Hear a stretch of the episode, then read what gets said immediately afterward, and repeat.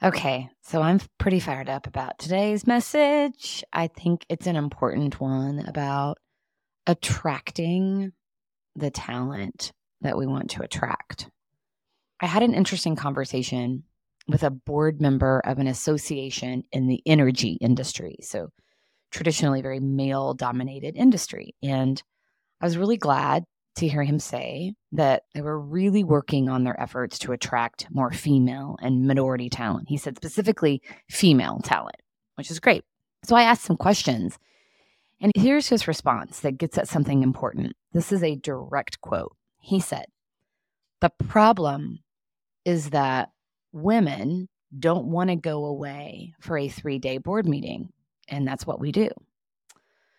So let's pause there they're trying to attract more female talent.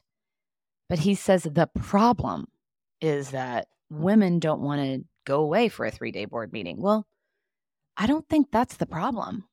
I think the problem is that you have a structure and a system in place that hinders you from attracting the very talent that you say you want to attract.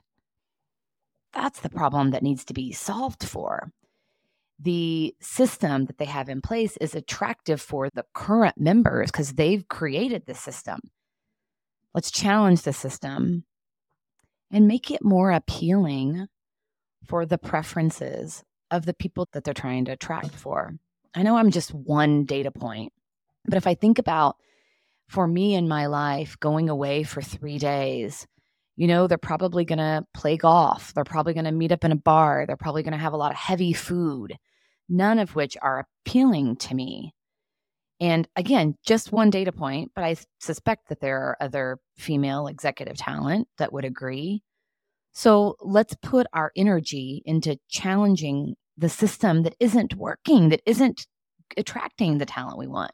There's a great quote by Cheryl Heller, who's an American business strategist and designer.